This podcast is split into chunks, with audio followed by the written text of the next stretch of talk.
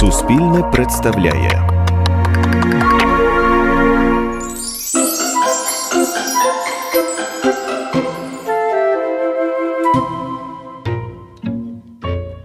Зловив якось кіт необачливого горобця та й намірився його з'їсти.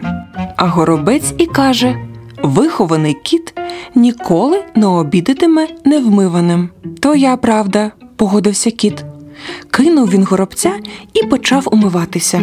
А горобець тим часом утік, злетів на високу гілку та й глузує з дурного кота. Обурився кіт іншим разом, каже: Я спочатку пообідаю, а вже потім вмиватимуся. От відтоді коти завжди вмиваються по обіді. Більше казок слухайте у телеграм-каналі Суспільне Казки.